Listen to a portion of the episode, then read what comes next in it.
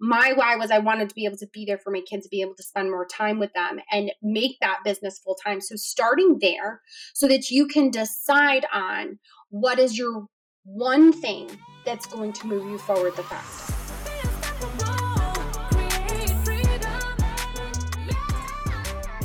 Well, I'm super excited to have on the Unstoppable Woman podcast a guest here named Jenny Melrose. She is the former reading specialist who retired herself from her teaching career when her blogging income far exceeded her salary, which was a very interesting little data point for me. I'm always looking for people who have done something extraordinary and really um, made it in their lives and in their businesses in, in unexpected ways. And this seemed like a really great story to be able to tell people.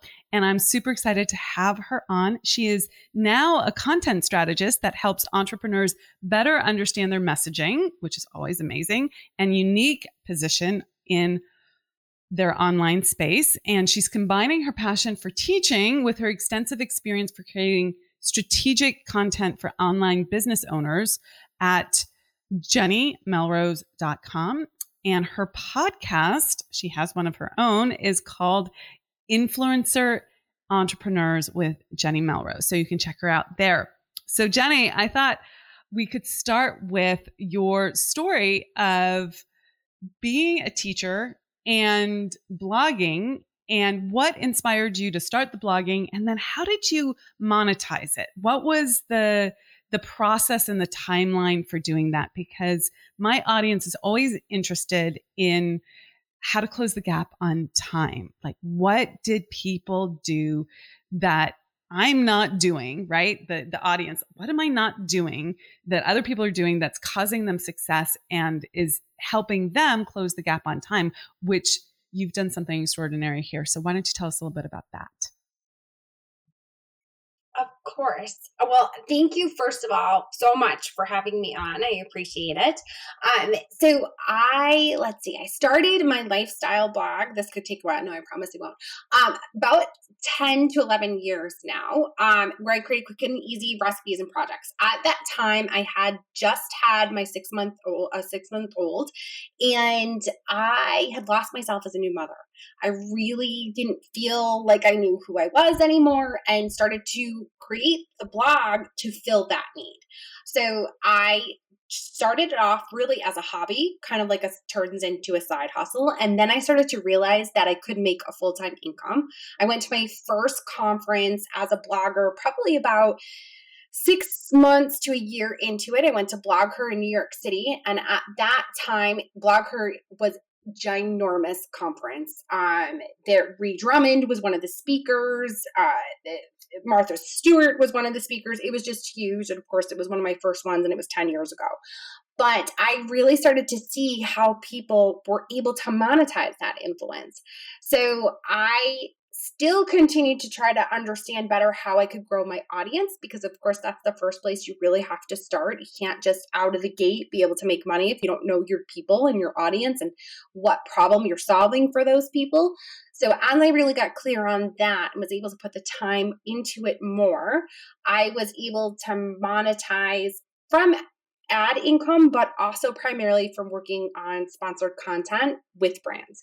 Um, and I'm often asked a lot of questions about that because I was never a blogger that had celebrity status. I didn't have 100,000 followers. Um, I didn't even have 10,000 followers on Instagram.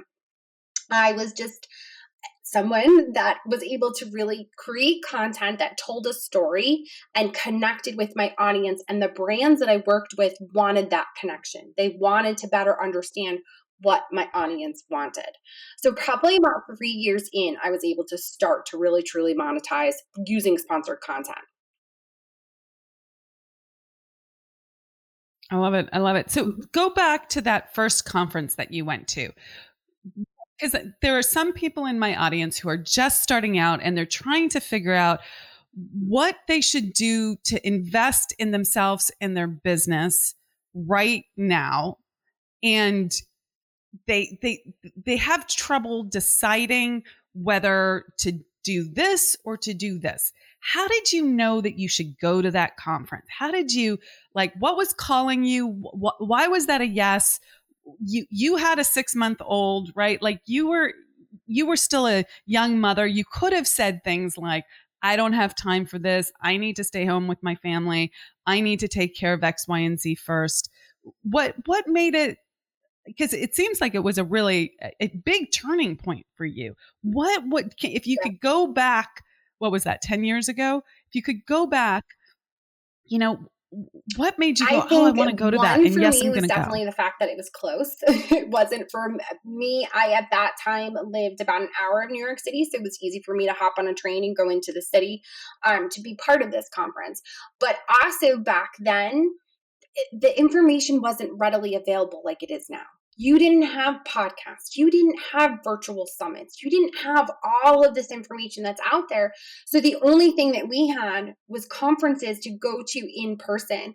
And the fact that it was an hour train ride into the city for me was a large part of it.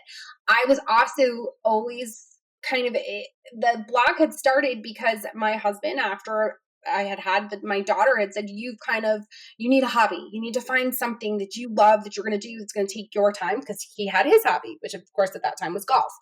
Um, so for me, I not only was doing this at night and kind of like having something to feel like that was myself, but being able to go away and have that first trip away and it be business related that was the investment. That was what I needed. It was, and even then, it was just kind of like, oh, it's a trip. It's a weekend away. I can kind of do stuff, a little self care for myself and do what I need to do.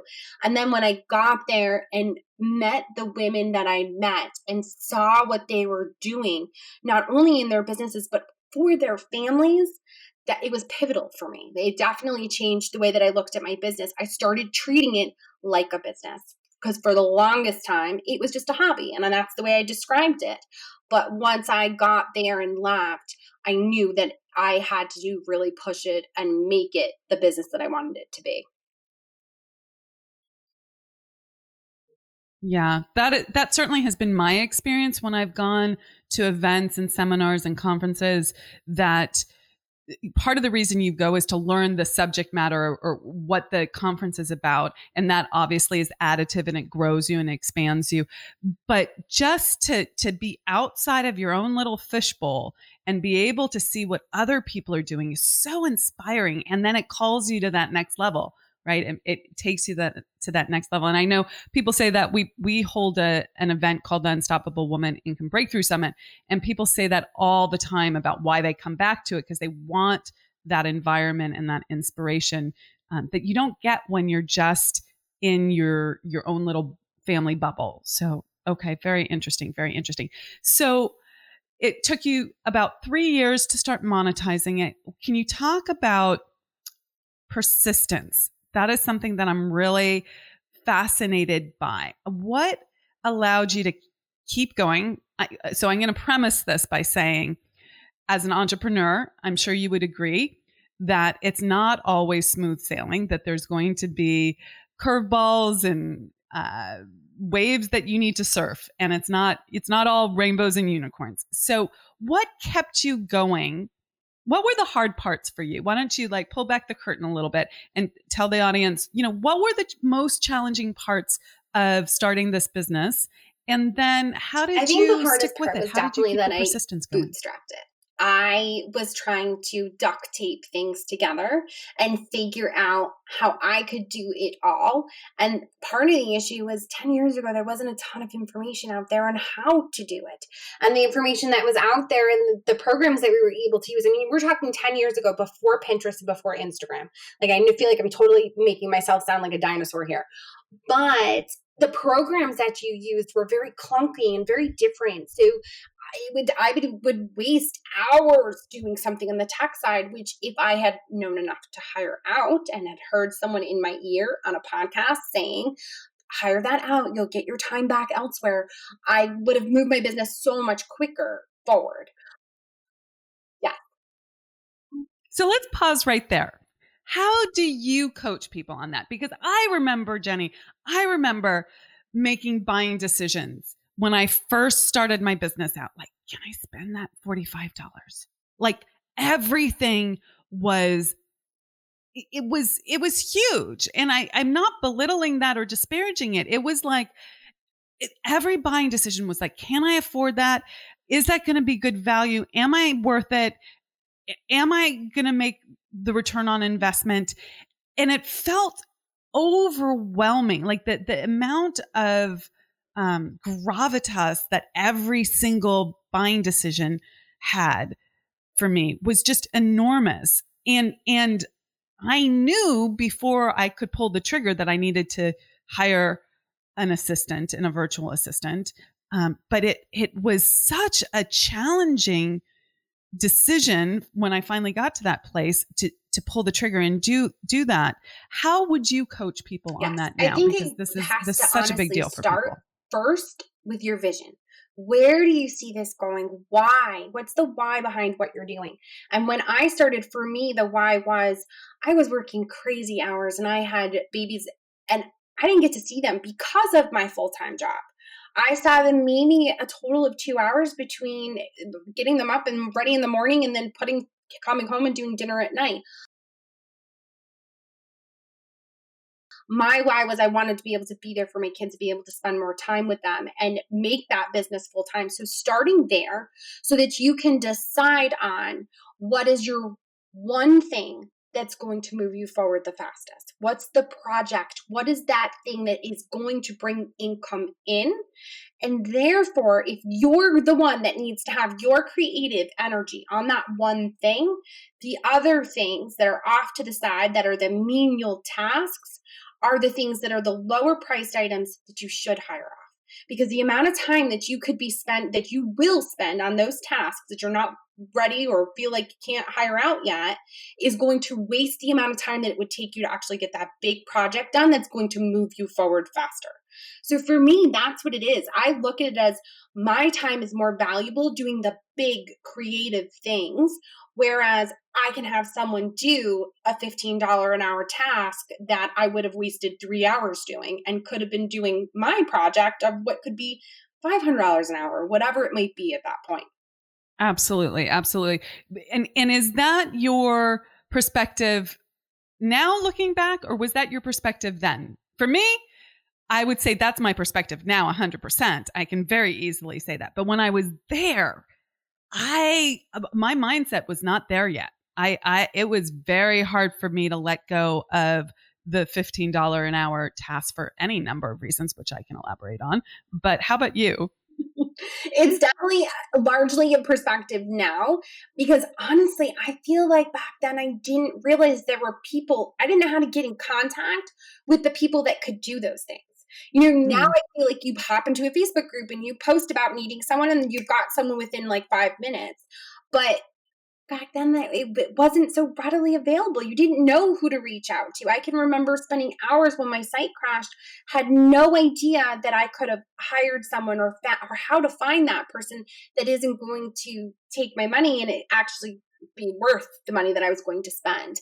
Um, so, so that's a trust issue right there. Yes. Okay. I had big time trust issues, right? I could do it better myself. It, it would be faster if I do it myself. How do I know that this person's going to do a good job, right? There were all sorts of trust issues that I had to work through um, when I was first starting to do this. So let's give people some resources right now, right off the bat. I always like to give people places that they can go. The place that I lead people to is upwork.com as a great resource for freelancers. Mm-hmm. And then there are a variety of different virtual assistant um, companies that you can source and find. Do you have a favorite or do you have a good place that people can look for uh, help? I also use Upwork. Um, and then the other thing that I will often do is I will ask for references from friends that I know they're in a similar niche, that are using people similarly in the similar tasks or trying to move their business forward. Um, and then from there, even if it's a coach that I'm looking for, I'm going to go listen to, and if I'm going to hire a VA, I'm going to get on and meet them and make sure that we do an interview and see that it's a good fit. I think a lot of times people now get frustrated when they spend money in places and then it doesn't result in anything, but they haven't actually done their due diligence to know that person and have an interview or listen to their content, whatever it might be. Absolutely. And Google is your friend there, people. If you've never, if you've never interviewed someone or you don't know the things to ask, the the first 10 years of my business was google was my best friend. How do you blah blah blah right? And and you can really there there's there's absolutely zero excuse obviously a coach we're both coaches coaches can shortcut this can help you um, really fast track things like this but in lieu of that if you're stuck I just want to give everyone like just ask Google. Like it's the the fastest way you can find almost anything and don't give up. Like just ask a different question until you get to the the place that you you need to to be so that you can take 100% responsibility which is what you're saying here it's like you don't just say oh i hired someone and they were they fell down right well did you do the due diligence in terms of making sure that they were a really good fit for the position and from my perspective, Jenny, there is tactical outer game, pro con lists. Like, do, do they check the boxes here fit? And then there's like my gut reaction to someone. And that is, I have to say, you know, I don't even look at gut reaction if they don't check the boxes, but someone can have those boxes checked. And my gut says no. And I've learned the hard way that you have to listen to, to your gut. Have you had similar experiences like that? Yes, absolutely. No, and I think you're right with checking those boxes. You can't even get a gut feeling when they don't check those boxes. But there's definitely been people that have made a huge difference in my business when I've hired them. And I had that kind of feeling right away, immediately. The first email that they sent or first response that they sent to um, a you know request whatever it might be uh, that it definitely made a huge difference absolutely so you know as an entrepreneur you need to be you know, investing money, right? We're talking about that right now, investing in your business, investing money, investing in the time to go to the conferences, things like that. Um, and there's risk involved in that. Have you always been a risk taker? Have, has that increased over time as you have uh, gotten more solid in your own business? I think I, have always been a risk taker, but in the same breath, I would say I've always also been an introvert. So doing conferences, going these places, putting myself out there, it just goes very much against my personality. So it's definitely something that I have to build myself up towards. Um, but I will take a headfirst leap into trying something new. I think for sure, whether it's going to a conference or whether it's trying a new product or project, um, I am one to be i'm not going to be afraid by it because i always feel the failures that i have made are what has built my business. Uh, no matter what the failure is i've learned from it and then come back and been able to build my business stronger from it. That's great that's great. So one you know the my brand is the unstoppable woman right? So i'm curious to know for you you know 2020 hindsight looking back at the last 10 years of your your business and your career what have been the things that have stopped you the most? Like clearly you kept going there's been persistence there like you wouldn't have gotten to where you've gotten to without that. But if you're looking back and you have the benefit of hindsight where do you think you stopped longer than you needed to? Like now it seems so obvious. Like if I had just done that or looked at it that way or had this mindset perspective, I would have moved through that so much quicker. I think that it's hard to pinpoint that. I just feel because I'm one of those people that I truly believe that the path that I've taken is my path. And yes, there were definitely things that could have moved me faster, but would I've learned the same lesson if I had? So as much as I would say that I could have hired faster, I definitely could have fired faster. Absolutely, right, right. Um, but I do think that that was part of my journey and like how I now approach my business. I think there's also been times where we've had things that have happened personally, whether it's been 2020 in general with COVID, um, or if it's been like an illness in family or whatever it might be, reevaluating my goals and understanding where my why is, where I'm really trying to go, is normally what puts me back in line. Um, and I think that it's the the self-reflection that sometimes has to happen that can make really that difference. And i think sometimes i didn't always self-reflect. That's probably something i would fix is i didn't always look back and go well why did that happen? Or why how do i feel this way and how can i fix it? I often just kind of like went put my head down and had my blinders on and just did my thing. Where if i had taken the time to self-reflect maybe i would have moved ahead quicker and pivoted sooner whatever it might be. I think that's a really important one to look at. So so for me, I would say that that that's the law of cause and effect, right? Like really understanding in that moment, okay, this is what the result I'm getting. What caused this so I can do it differently, right? The next time. I love that. I love that. And I, I'm with you in terms of, you know, the journey is the journey, the path is the path, zero regrets, right? I wouldn't do anything differently because that's that's led me to where I am now and I love my life and um it's not always perfect and rainbows and unicorns, but I love my life, right? right? That said, I can look back and I can say, wow, I really resisted speaking on stages for way too long. Like I can see the places where I got in my own way, right? Yeah. Or um, there's many of those places. If, if you want a list, please ask me. Okay. Um, but, but I think it's really interesting to, to, look back and and see oh yeah that was that was a visibility issue. That was a fear of rejection issue. That was me even though i was i'm i'm like you i'm actually an introvert in a lot of ways. It doesn't always read that way because I, I like having like I'm not an introvert in a one-on-one conversation with you, and I'm not intro- an introvert when I'm actually on stage. I, I love that, but I am an introvert in a large group of people at a conference where I'm not on stage. I don't know where to focus. I just want to have that deep, intimate conversation with with someone, right? So, yeah. um, absolutely. Anyways, I got I, I went on a tangent there, but no, um, that's it's totally true. And I think the one thing I guess I could say that business wise, I should have paid more attention to faster was my email list. I think I didn't totally understand the value of that. And I think that if there's one thing strategically that I would say people need to move on before you even worry about social media, grow your email list. Figure out a way and you, and, and you think that's still true, you know, t- 2020. Yeah. Yes, 100%. It makes a huge difference for me. Yeah, email's not dead. No, definitely not. I mean, there's definitely other ways to communicate, and I love Instagram stories, and I definitely feel like I have direct contact with my people that way.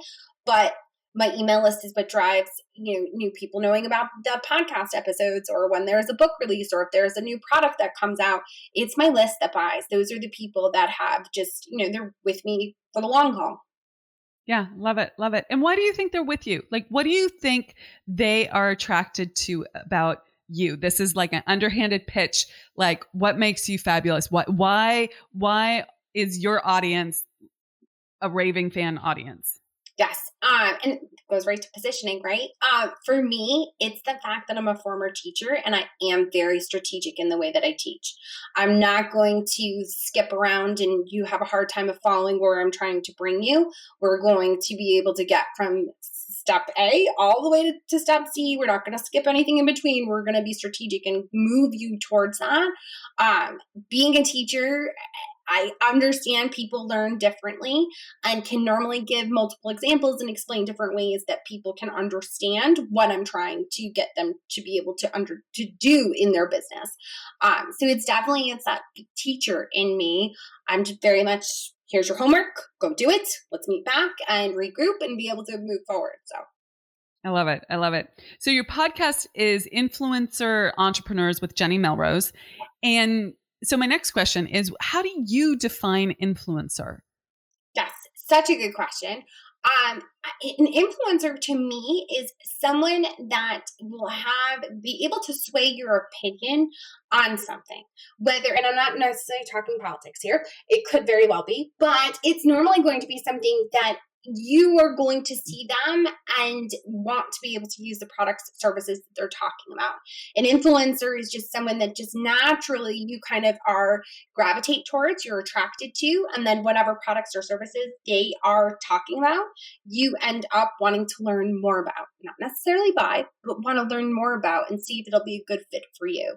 And then that entrepreneur part is taking that influence and turning it into a business and thinking of yourself as that business owner. Right monetizing that that influence. So what do you think builds the most influence for people? Platform wise or concept? Mm, concept wise uh, how they're showing up what they're actually doing. I mean there's so many different platforms. Pick your platform but you can answer it platform wise too. I'd be interested in your opinion on that um, I would definitely say authenticity. The way that they come across and the way that they connect with people and how much they're willing to share and what they're not necessarily willing to share, right? Mm-hmm. Um, the authenticity piece is definitely what brings, I think, the most connection for people and is how they're going to move it forward. And then platform wise, I would definitely say Instagram stories. I think it's the fastest way to be your authentic self. Show the background, show what's actually happening um, without, of course, making people uncomfortable, but still giving them that opportunity to engage with you and teaching them how to interact with you using stories. It's the fastest way to be able to really get to know who's watching and who's not. Great. And what do you think people miss the most with Instagram stories? Like, what if you could give someone, like, you know, nine people out of 10 miss doing X with Instagram stories and it's a freaking game changer, what would that thing be? Um, actually summarizing what you're saying using the text feature because 75% of users on Instagram stories do not turn their sound on. So if you are just talking to the phone and you're not using the text feature to summarize what you're saying, they're going past you or they're not getting the information at all. And the only other thing I would definitely add is use the features. Use that poll feature. The poll feature is the easiest way to really see what, how your audience is going to interact with you. What are they thinking? Um, and then being able to continue that conversation in direct messages because now you can see how people voted on your poll. When you get into someone's direct messages, it directly affects that algorithm and how often you show up in Instagram and in the feed. That's very interesting. Okay. So, part of my business model is helping people really achieve their next level goals and and do what they think is impossible in a shorter period of time like make the impossible possible and do it quicker close the gap on time so mm. given that you have had the success in your business do you have your next big goal and how do you approach closing the gap on time towards that goal such a good question. And honestly, I feel it changes. It varies what that goal is. Um, I've seen my business kind of have to pivot and shift. We also did an in-person conference and it was scheduled for April 1st. And as many of us know, COVID shut everything down mid-March. Um, so after planning an event for a year, we had to quickly pivot and in two weeks turn it into a virtual event with people who are flying from around the country. Um, and I think that I've really had to take a look again at my business, even as we continue to move forward and see where it is I want to go. Um, a big part of that for me was having my first book written. It came out May 1st. Uh, that was a long term goal for me was to actually get the my book that I wanted out there for people to be able to move their businesses forward. I think ultimately for me, it's really about reaching as many people as I can so that the young girls that are in their lives, the people that I'm helping, can see that there isn't a glass ceiling. That for me is really the vision of my business now is that just being able to reach as many people as possible so those girls can really truly see that they can make a difference and they can do whatever they want. Uh, I didn't grow up that way and I didn't see those types of things. And I think that being able to be part of that now is ultimately my real huge goal for what I want. That's fantastic. That's fantastic. I love that so it's really about impact now, if I'm hearing you correctly. Yes. Yeah. So that's great. I love it. Um, give us a glimpse. I have a, a program called the Morning Mindset Club, and that came out of people constantly asking me about what my morning routine was. And I believe that it's important to set your day up for success and I have particular practices that I go through. And I'm always curious about what other people's morning routines are. And I know my audience is. So I'm going to ask you like do you do you do the same thing every morning do you have a routine or do does it fluctuate how do you set yourself up for success so i'm going to give you a morning routine from nine months ago and now a morning routine now because they are two very different things that we are looking at of course especially if you have kids right now um prior to covid when nine months uh, where kids were not home and kids were going to school, my morning routine was I walked my girls to school in the morning and then I worked out myself. And then I did a meditation um, directly after working out. Then I got myself all centered, ready to go, had my affirmations, and then knew exactly what my tasks were moving forward. Um, now that has changed a little bit. I still continue to work out in the morning, but there's not as much time between homeschooling and trying to continue to meet the needs of my clients during times when they are available. So my morning routine right now, honestly, is smoothie, uh, working out, and then getting to my desk prior to my first call. on a bit. We're hoping to get back to more of a routine. Um, but I think that that's also people's seasons. Like, what season are you in? And, you know, if I had a toddler or a newborn, it's going to look very different compared to now that I have elementary age kids. And of course, I know with a lot of people right now, their kids are home, they're not, they're virtual schooling and, or they're working from home and trying to do a side hustle themselves. It's, you got to pivot and you make time for that self care when you can. Yeah. Did you have to do some internal uh, self talk around letting go of the the standards, if you will, that you had before for your for yourself? Yeah. What did that look like? No, it was definitely um there were definitely times where there were days where I'm like, I'm not doing anything. I'm just trying to survive. Um, and I think with each new kind of like passing that has happened, whether it was they were going virtual in the end of the school year, and then of course we went to summer, so everything kind of changed again. Um, and now we're in the fall and we're back to school, sort of. Um, so it's like a new transition each time, and trying to decide what is going to help me feel the most balanced and ready to be able to give my best to my clients. Some days looks better than others, um, but trying to get that routine down is definitely was important. Yeah, absolutely.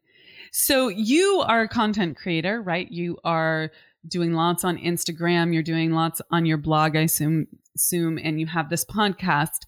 How do you actually like to consume content? What is what is your behind the scenes not what you put out but like how do you like to consume content I love podcasts. I love the fact that it's easy enough that I can pop it in my ears or I can throw it on in the car. Um, I definitely consume more content through podcasts than anywhere else. Um, it's just the easiest way, I think. I just not as much commitment and it's easy to just kind of consume as much as possible within a time frame.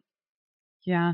And what kind of podcasts do you love like to listen to? Is it, it are they tactical podcasts or are they uh, pe- personal stories from people? Who who are you attracted to at this point? I still continue to listen to um, business podcasts. I love them. I have always been a listener of Amy Porterfield's. Just love the strategies and texts and techniques that she teaches. Um, and I mean, I there's so many different podcasts that I have in there, just array from anything that's going to be the money mindset, or whether it's going to be tactical Instagram with Jasmine Star, whatever it might be. Um, I do. I love all the different podcasts and what they can bring to the table. Love it, love it, love it, love it. So, what would you say if people asked you today in 2020? Would you tell them, yes, start a blog? I would. And I would also probably preface that with if you were going to start a blog, I might also start a podcast at the same time. And that was my next question. I would reuse that content and make that the blog. So, in other words, for me, it's easier just to talk, right? And it, I can have team I can hire out to be able to edit the podcast, the audio. Um, but then I'm also going to turn that audio into a full blog post so that I have that content. So I'm not reworking everything every time. And then I can also use that on Instagram, on Facebook, whatever else. But I think Absolutely yes, definitely having that blog is important, I think, as well. So we transcribe the the podcast, the my, my teaching aspect of the podcast, and then we pull out snippets for social media. And do you take the full transcription and, and rework it and put it into a written blog post, or do you just put post the uh, audio file?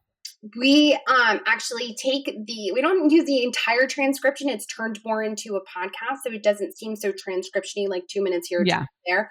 Um but i also do like the keyword research ahead of time for anyone that i'm going to interview so that i make sure that if i'm having a blog post i want to come up in google. Um so i'm doing that work ahead of time and making sure that the content that we are going to put together for the blog post is going to be found by those that may not listen to podcasts yeah, super smart, super smart there to do SEO. I love that. Um, so what do you what do you think that there's is there something that you don't think you're good at? And how did you work around that? So obviously there's something that you're not that good at. Okay. We all have those things. So let me ask the question in a different way. What's one thing that you're you don't think you're good at that you've actually found a really good workaround for and how did you go about finding that workaround? Um, I would say when it comes to things that I don't enjoy doing, I normally try to hand them off. I normally will try to hire. Um, graphic design for me is definitely one of them. It is not a strength of mine. I do not have an eye for it. Um, so being able to hire that off and hand that off to someone else to kind of understand what the branding is using my website as kind of like the background, the backdrop of what the, to apply it towards and what it should kind of look like. Um, but then being able to hire someone to just kind of take that off of my plate and give me that space to still be creative in my own way. Yeah. So really for you, it comes down to do I like doing this or do I not like doing this? Yes, absolutely. And is it going to more time than it would someone else to do it? So, know, are there things in your business that you don't like to do and you do anyways? Um, probably. I right now i would say a lot of things i've kind of tried to hand off so that it's not part of my plate and what i need to get done. Um i don't i'm trying to think if there's anything right now that i'm doing that i don't like. There's definitely tech things like i did a webinar this morning where i the, the tech just was a nightmare um, but wasn't something that i could necessarily hand off. It was the first time using a new product so it was me to have to figure it out. Uh, so i guess there's things like that for sure trying out new software and new products but it still has to be my, from my voice Absolutely, absolutely. I find personally that uh, I I iterate on that so quickly that if I had been asked that question, I'm not sure that I would be able to answer it either because when something is challenging in the business, I'm constantly looking at how do I solve for that? And and I do that immediately so that if if it is something that I have to do, I'm solving for the internal game, which is okay, how do I how do I step up and do this with the best possible attitude, right? And and it's go time. Come on, this is my business. Let's go. And if it's not my job right now, like I really can hand it off to people and I'm constantly firing myself up, right? Like that's not my job. That's not my job. That's not my job. You know, I'm I'm looking to really do that as quickly as possible so that I stay in that place of delight and not frustration. And yes, I feel the tech issues as well, always, right? Always. And Can we just talk about tech for a moment? Let's just have a moment to talk about tech because I think I think this is so. Imp- I want to like just pull back the curtain for people. Like tech is always going to be an issue. We love it. It solves so many problems. It's so amazing in our lives that we can do all these things, and every time you try something new and even when it's existing there are challenges and and i think that was one of the things i did not know when i was first starting out was that's par for the course that is not the exception to the rule and you have to figure out how to manage yourself around it because it's just going to happen right I mean, yeah. it happened to you today. It happened to me today, right? Like, and yeah. we've been at this for a while. So and it's not gonna, I mean, I'm not gonna say that it didn't drive up my blood pressure and I didn't want to like go in the corner of the room and cry that I just did an hour webinar and it didn't record and no one saw it. Um, but it was what's the next best thing? What's the solution? How can we move forward with this? And I think a lot of times people will want to hand off new tech, whether it's email software or whether it is landing pages. But I think then it becomes an issue because you don't know how to do any of it you have to actually sometimes get in there and understand how a product works, especially if it's vital to your business, like an email software, um, like landing pages very well could be for your sales pages. So sometimes it is going to be valuable to work through it so that then you can teach someone else in your team how to do it and hand it off so that you don't have to deal with it anymore. But you do have to have some understanding of what's going on rather than just simply take it off my plate, you take it over. Because what happens if they leave? Absolutely. Well, I mean, hopefully you have an operations manual and you have right. project management and flow and things like that, some kind of documentation. But I know that now because I didn't always, right? You learn along the way. You know, Jenny, I would agree and I would disagree with what you just said. Like, there's a part of me that knows. So I had, I 100% agree from this perspective when I was first starting my business, I had to get my hands dirty. I needed to learn how to do things I, so that I could understand the big picture also, not just the tech, but understood how everything worked together. Because when you're in business for yourself, you are in sales for yourself and you're in marketing for yourself. And you have to understand both of those lanes in your business. And if you don't understand how the tech works, you can't then make a good marketing decision because you don't know what else it can do or how to think about how it all works together. Then I got to a certain place in my business where there are things that I don't know in the tech side, in the marketing side, in the, the app side, and the software side, because I have a team now that's like evaluating that and getting their hands dirty. But I know enough from so there's many things I have no clue if they broke how I would fix in my business. Mm-hmm. Okay. Mm-hmm. Like I, I will readily admit to that, which didn't used to be the case years ago. I would know exactly how to, you know, troubleshoot everything. And I was on the phone with customer support and I was the one doing, doing all that. But now I would say that having gone through that experience of having to know everything and figure it out and get my hands dirty, that it's even though I don't know how to do those things anymore, the new things that we've added, I now have the the marketing understanding, the, the overview perspective that then I can ask the right questions of my team. So I think that that is how I would look at that evolution right? Mm-hmm. and it sort of depends where you're at in your business to to there's a discernment question there about like how involved you need to be when you start using a new product or service. Yeah. No 100% yeah yeah really interesting. So is there any last um, tidbit of advice that you would give our audience around how to become an influencer? Um I would say definitely try to figure out as best you can the problem that you solve for your audience. You have to know that. Whether you're starting off from scratch or you've been in it for three, five years, you have to know what the problem is. And if you're going to pivot from what you've been doing for three years, to know that you're going to have to build up that new audience in that problem that you're looking to now solve for them. I've watched a lot of clients who have had this large following because they provided, let's say they were food blogging and provided re- great recipes.